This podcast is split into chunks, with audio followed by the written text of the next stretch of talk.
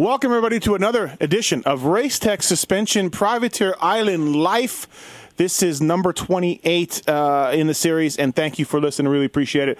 PulpMX 17 is the code to use at Racetech. Engines and suspension now. Uh, fantastic bunch of guys. Vince Friese just used Racetech at the MEC, and uh, of course, Mike Alessi used Racetech uh, for years and to win the Canadian National this year. And their motor department is humming along, so please take advantage of uh, Racetech. Use the code, get your oil changed, get something, some kind of work done, get the right springs for your bike, everybody. Do something.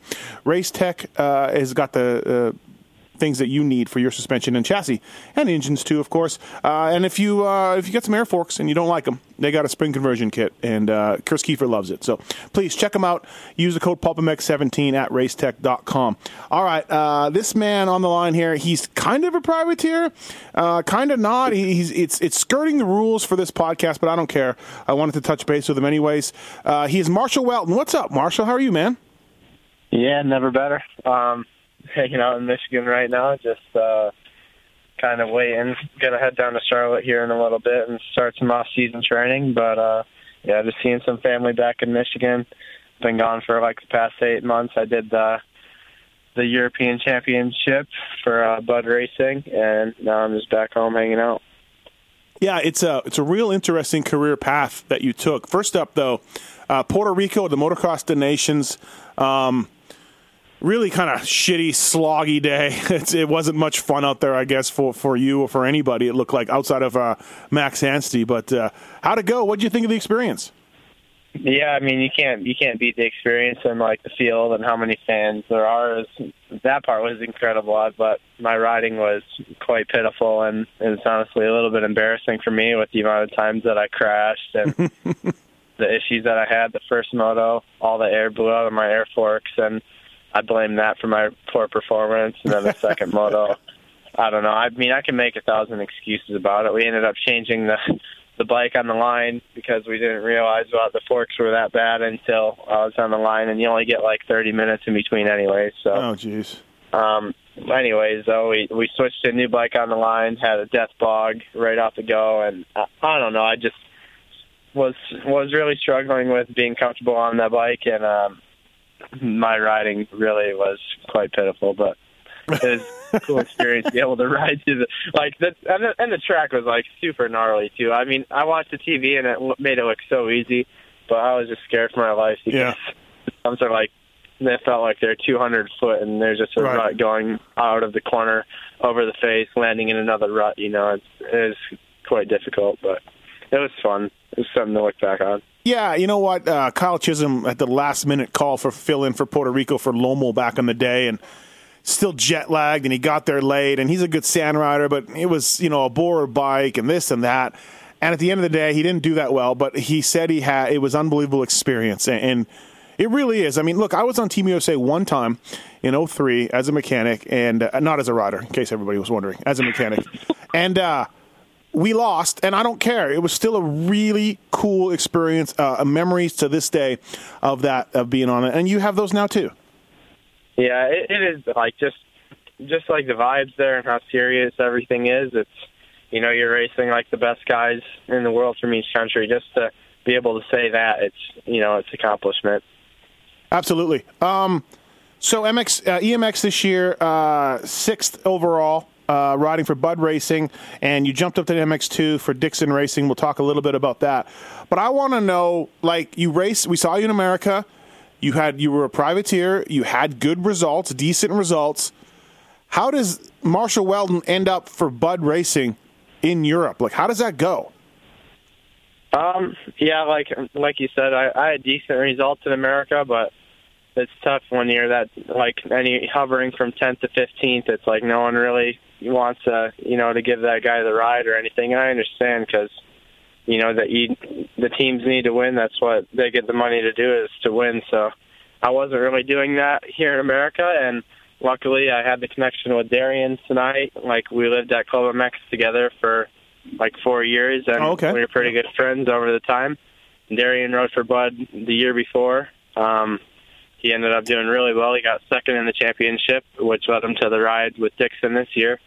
And uh, anyways, Bud had a deal with uh, I think a, rider in California. It was Ryan Surratt, Mm-hmm. and um, something fell through with that. I don't know the details or anything what happened there, but uh, anyways, last minute the rider, um, like you know, they Yeah. they had a problem, so then they were down to one rider, and it was just Tristan.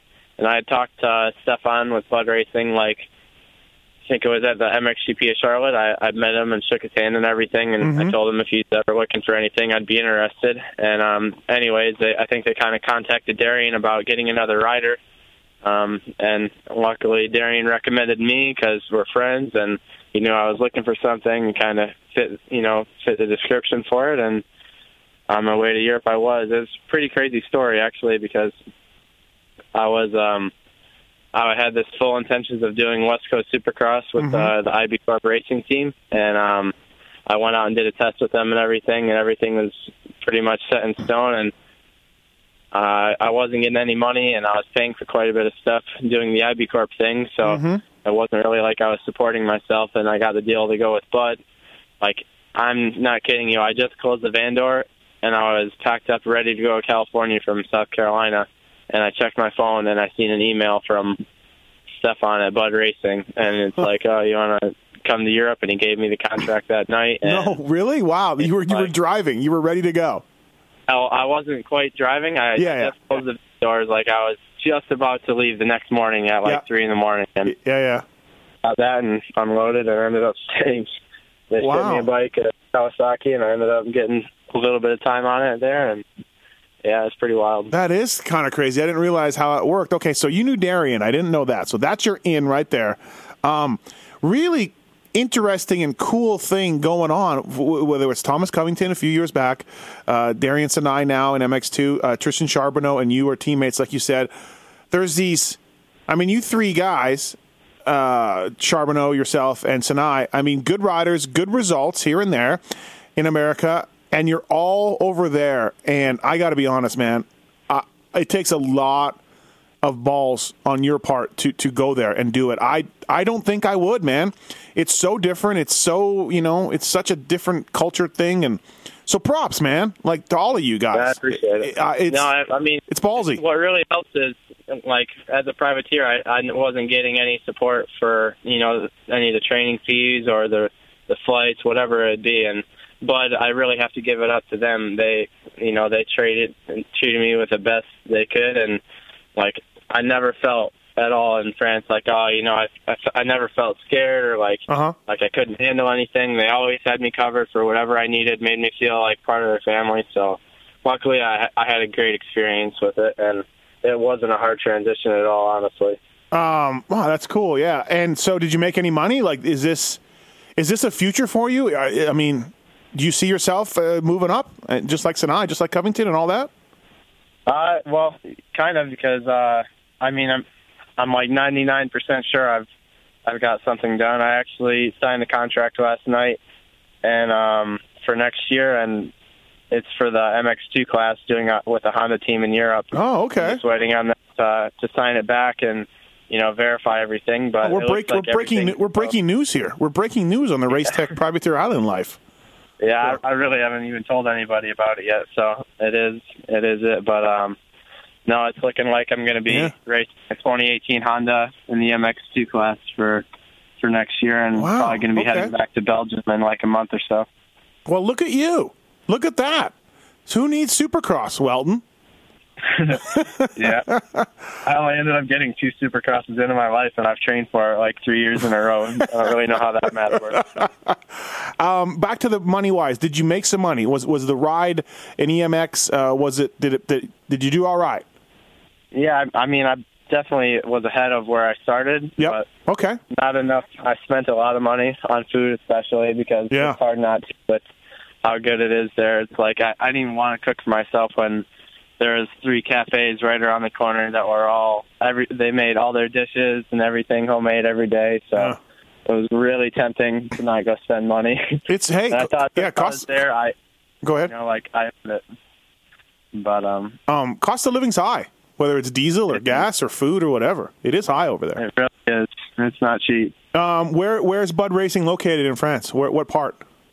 Yeah, it's in it's located in Hossegor, which if I if I were to stay in anywhere for a vacation or anywhere, I would go back and hang out in Hossegor. It's like the surf capital of Europe, and all of like the big brands are based out of there, like the the GSM, which is like Billabong, Element, and Hurley.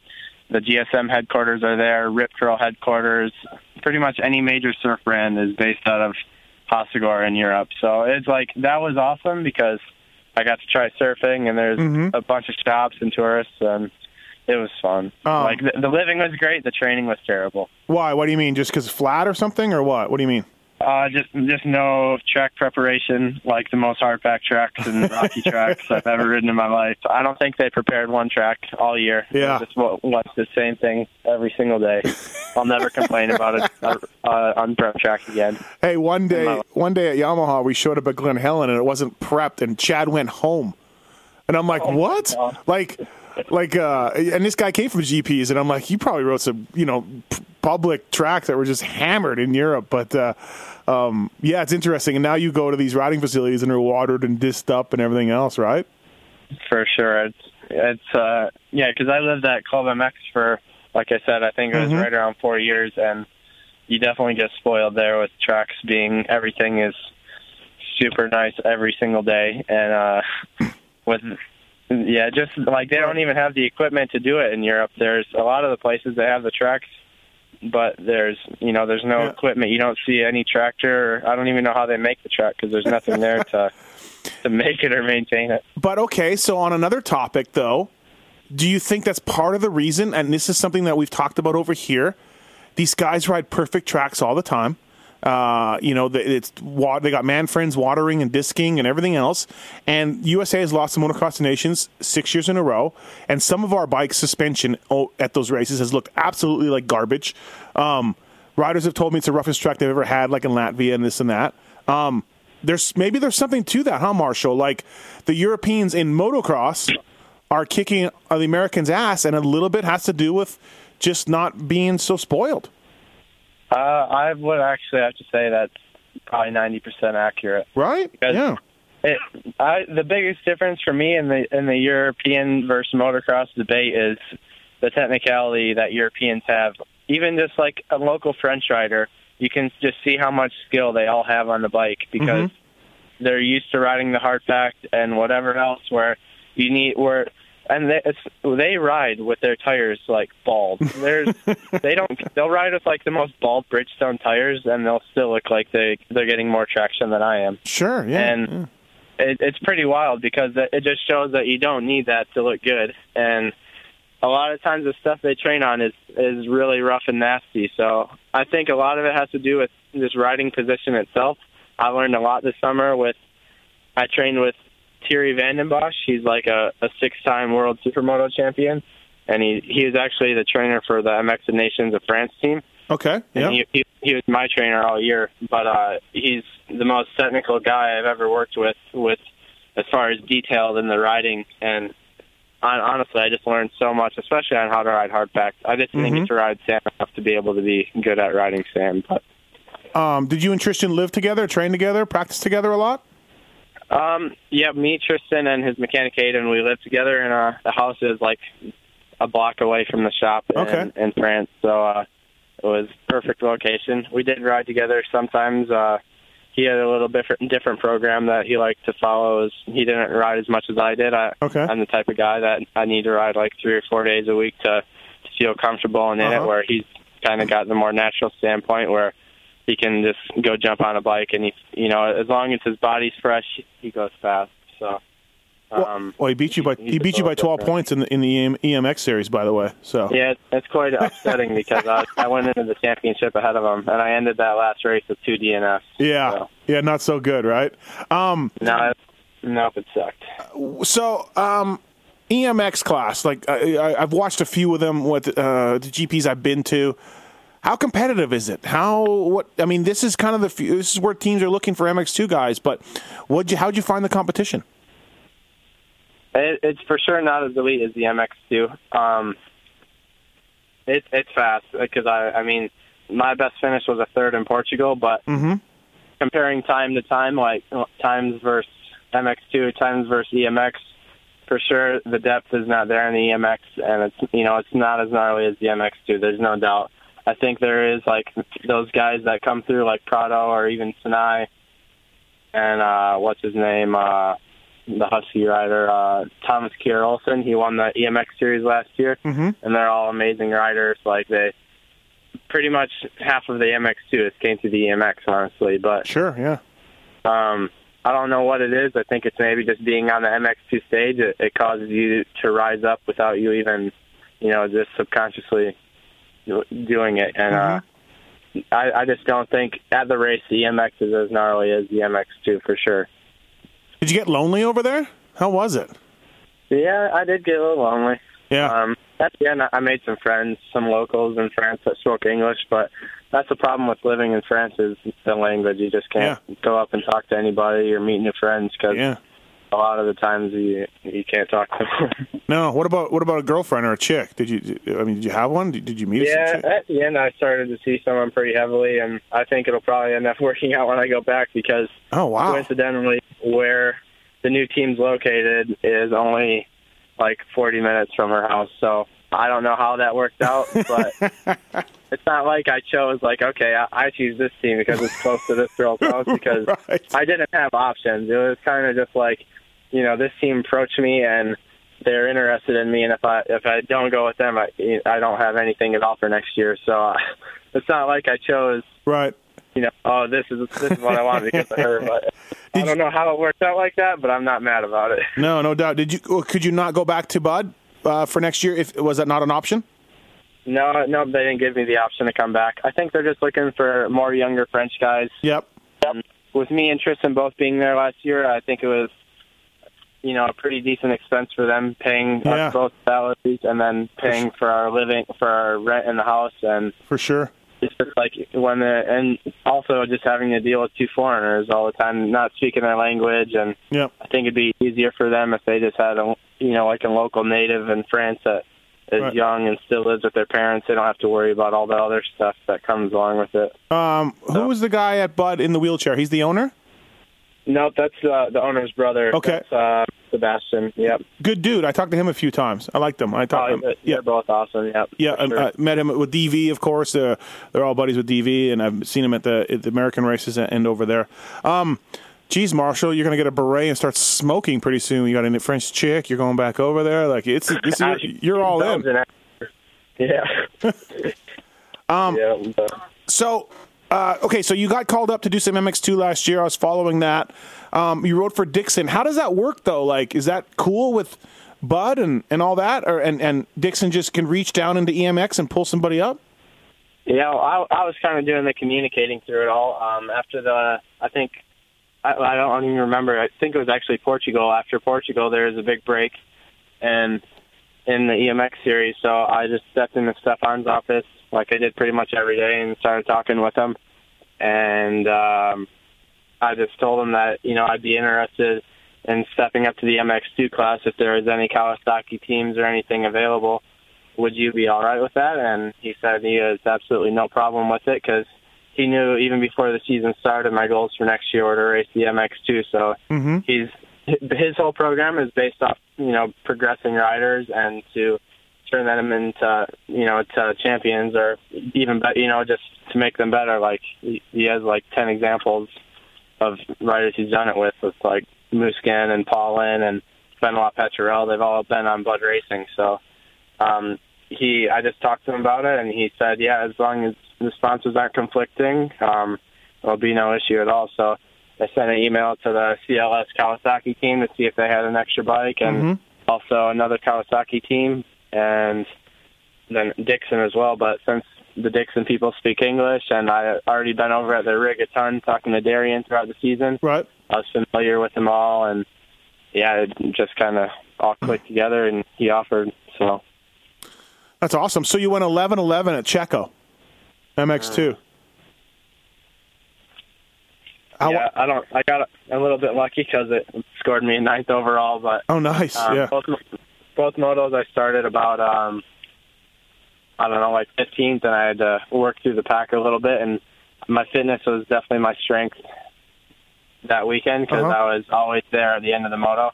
But my weakness was the beginning laps because I think if I was a little bit more aggressive and faster at the beginning, I probably could have moved up into like seventh or something, and then kind of ran that pace. But I had a struggle all year with the comfortability of just sending it with the first couple laps. I'm never very good at that. How's your sand skills? Yeah, that, that, they, they need some work. no Baja acres growing up or nothing? Yeah, but I, Baja's my stomping grounds. Actually, I only live an hour away from okay. But it, it's just a whole other whole other animal. Like the it is. True. wide, wide open, and there's no technicality. You just go as fast. You just hold it wide open, and if you have some big balls, you can go really fast there. But yeah. there's from a technicality standpoint, there's there's no setting up lines or you know standing excessively. It's mm-hmm. just hold the bike wide open and go. Where in Lommel or any sand track in Europe, that's all it comes down to is technicality and you know looking ahead, thinking ahead, and using your legs properly. And that's what I I lack this year. I think. Um, it's interesting to watch those guys ride sand or mud. They seem like they're in a way taller gear. They seem like they're not really moving around very much. The bike's in a low RPM. It's a different breed of animal. Those guys, man, they can ride it like cra- like it's so good. Yeah, it's it's impressive, and it's a little bit depressing for me to watch because it's like I don't understand it. It leaves me like mind dumbfounded. But right. Hopefully this winter, if I because my plans are to go to uh go to Belgium in the beginning of December, and that's mm-hmm. going to be like the gnarliest time of the year there, and it's going to be snowing and wet and rainy, and hopefully I can get some good mud riding and sand riding and get you know turn that weakness mm-hmm. into a strength. You're going to head over to that early, huh? Yeah, the team wants me to come and do right. some testing and get some good off-season training in on the bike. So, um, so no regrets for you on this career path. Like, um, I'm sure you follow the nationals and you follow supercrosses, you know, on the internet, but uh, no regrets, huh? You're, you're all in. Uh, not yet, no regrets. Um, yeah, there's even some nights I'd stay up till 4 a.m. watching the supercross or national, whatever it was. Right, right. So, just because sometimes if it was an off weekend or something, I was sitting there bored and mm-hmm. I wanted some, you know, like you want to see what's happening back home. But. Uh, Race Tech Suspension, Privateer Island Life, number 28 with Marshall Weltin. Uh, thank you, everybody, for listening. Please use the code PulpMX17 when you check out at racetech.com. Uh, get your oil changed, get your motor work done, get the right spring rate, all sorts of things you can do for your suspension, and Race Tech will hook it up, including installing their world famous gold valves. You ever use Race Tech, Weltin? Ever? Mm, I want to say I have, but I haven't. You know, you should. You should really try it. It's yeah. fantastic. Yeah. Um, Think about it. um, the M- how do you like the uh, the presentation, the way the GPs run, everything else? It's such a change from America. Everything's like you're you're there early. You it's casual. There's a lot of riding over the weekend. Um, do you like all that? Sometimes when like you've raced the American Series where it's just you show up at, at seven and, and before you know it, it's six o'clock and you've done two motos and two practices. Yeah, I mean, what I like is the consistency. You you can show up every single time at the same time. You go to the gate and you can be ten minutes before the moto, and it's it's there every time. There's no like question at all. They're always perfectly on time, which maybe in America it has been too. I kind of forget, but it just everything is is always really organized, and I like that part about it. Um, what about the riding in the weekend? Do you guys does EMX get as much uh, as much time on the track as the uh, GP guys?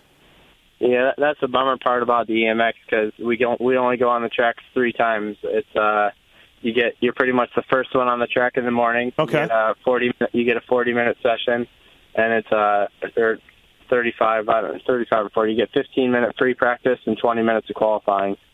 So it all happens at the same time. It's really difficult to learn the track and do the qualifying all in the same session. And and it seems like every guy was every time the qualifying was two seconds from non qualifying to qualifying. And um, that made it pretty difficult for me. At the beginning i, I did an lcq and mm-hmm. it was really really embarrassing. And that's really embarrassing it's, it's bad though because I, I I had to go to the LCQ and then I come in the pack. I start last place and I move up to like seventh place, and it's like that's not someone what who goes to the LCQ. That's no. not where they should be. No. Um, but um, so, yeah, the track time you, it's three times or six times. You get six times in the GP class Yep. and three times in the EMX. And as we talked about with track prep, they just run it. They just run it. Yeah, what what they do though, it's, it's track prep's for sure better in America. The GP guys, they'll water or they'll they'll dig the track and then they'll just water the shit out of it, and that's it for the. That's it. practice. Yeah, yeah. They don't like redig it after they water it or water and dig. It's it's just they dig it and then make it a big sloppy mess. So the EMX just pretty much goes out in the mud box. Yeah. EMX uh, tune in the track, get it money for the money for the GP class, and then the GP class has a pretty decent track by the time the EMX is swapped around. Yeah. By the time you guys break it in, right? That's pretty much what we are. It's just the EMX guys are track groomers. Have you become friends with any GP guys, or have you? Have you I mean, uh, different schedules and different. You're not at all the races and all that, but have you become friends with some guys? Uh, a few of them. Just um, uh, I don't really go around searching to be friends. I just see Darian and Thomas and Mhm. anybody I already kind of knew when I was hanging out with them. But no, for sure, I, I did. I know I know them by faces a lot, and like I can go and shake their hand and say hi. But as far as true friends or real Yeah. friends, not not so much. No. Um. So you've rode. You Bud does a lot of work on bikes. That's how they make their money. You know, they're a pro circuit of France. Let's call them that. And uh, and Steve Dixon makes some some really fast bikes as we've seen over the years. How were the, what were the differences in the two bikes you rode? Uh, yeah, there's honestly when I first got on the Dixon bike, it it almost didn't even feel like a Kawasaki because of how different it felt from the Bud bike. I, with the chassis setup being KYB and also a three gear transmission and just the way the whole power was on the Dixon bike, it it didn't even feel like the same brand. But um, both have their advantages. The Bud has really good bottom and a hard hit, and it's consistent on the hard pack where the Dixon is it's really smooth with the power. The bottom end is a lot less with the the three gear and just you know the way the power curve is, but it revs way higher than the Bud bike. It goes, it just keeps revving. There's no no stopping to the rev. So that was Yep. that was for sure the bonus on the Dixon bike was the over rev.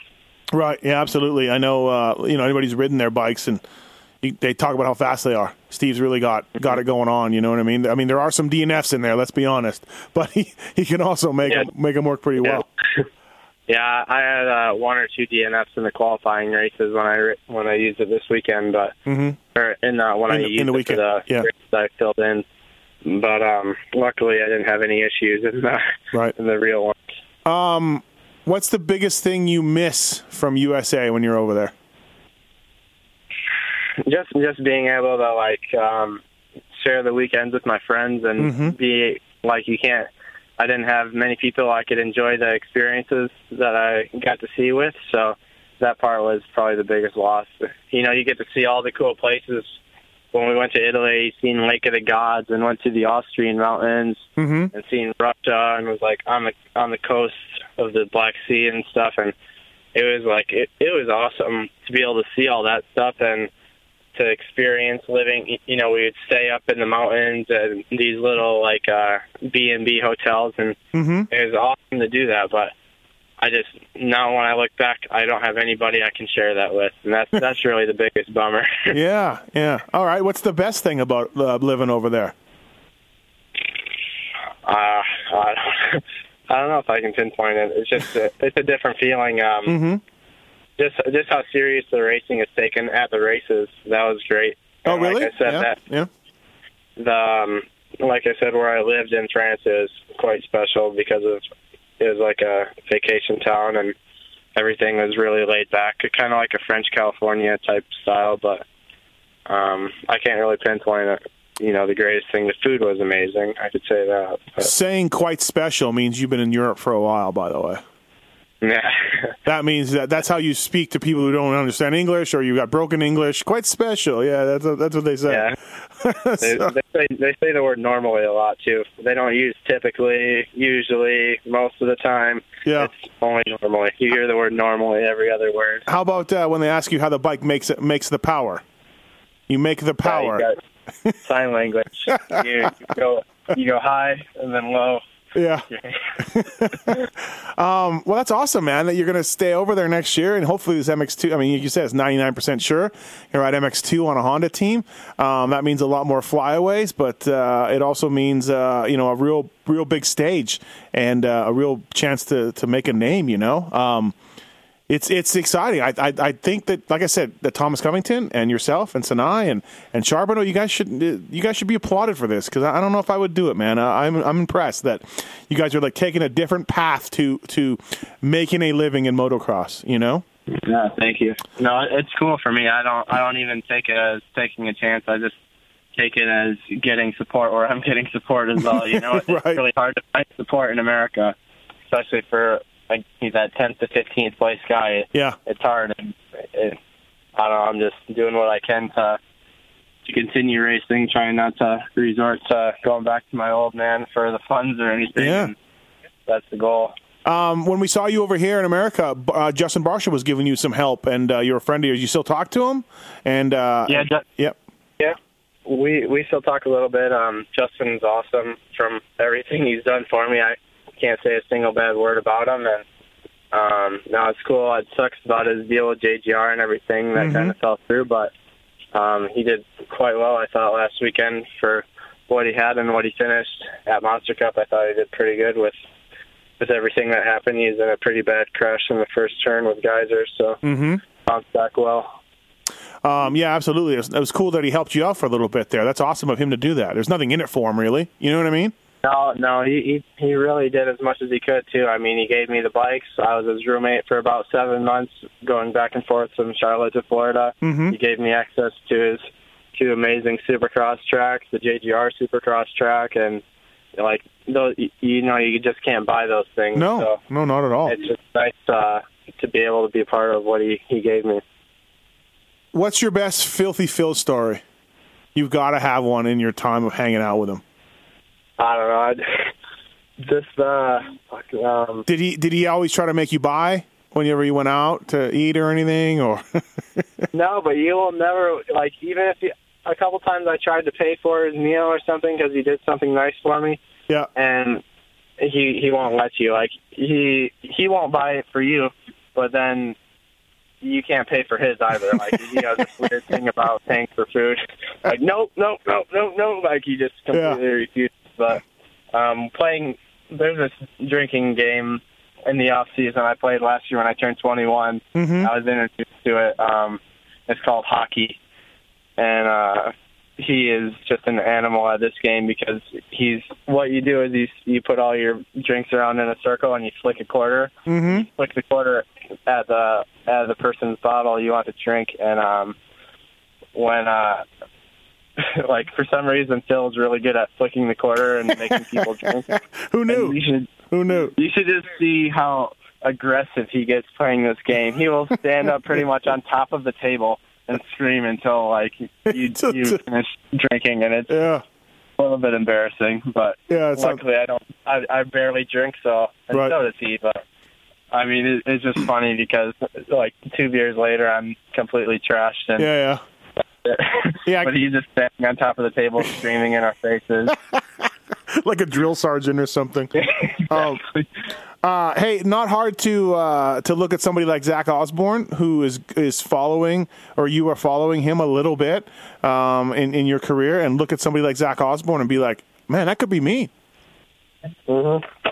You know, I actually kept in contact. Zach always kept some tabs on me this summer, and it was really nice to to talk to him when like like I I'm I was just surprised that he would he kept up with me and he was always Mhm. checking my results and even my lap times and it was it made me feel really good that like someone to his caliber took that much notice and and to my racing and everything so it was awesome to to see him at the nations and everything and catch up a little bit but Mhm. yeah he's awesome and obviously it's like the goal I I want to be I think everybody in motocross wants to do what he did and win Sure.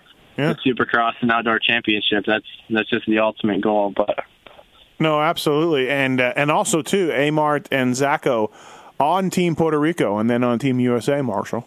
So, Yeah. you know, um, Yep. it's so funny to look back at at uh, Amart and Zacho and Phil when they were doing Puerto Rico, and you know they didn't have much of a career going on in America, and they were just kind of fill-ins, and you didn't really know much about them. And now look at these dudes. You know what I mean? I mean, why why not? Why couldn't that be you?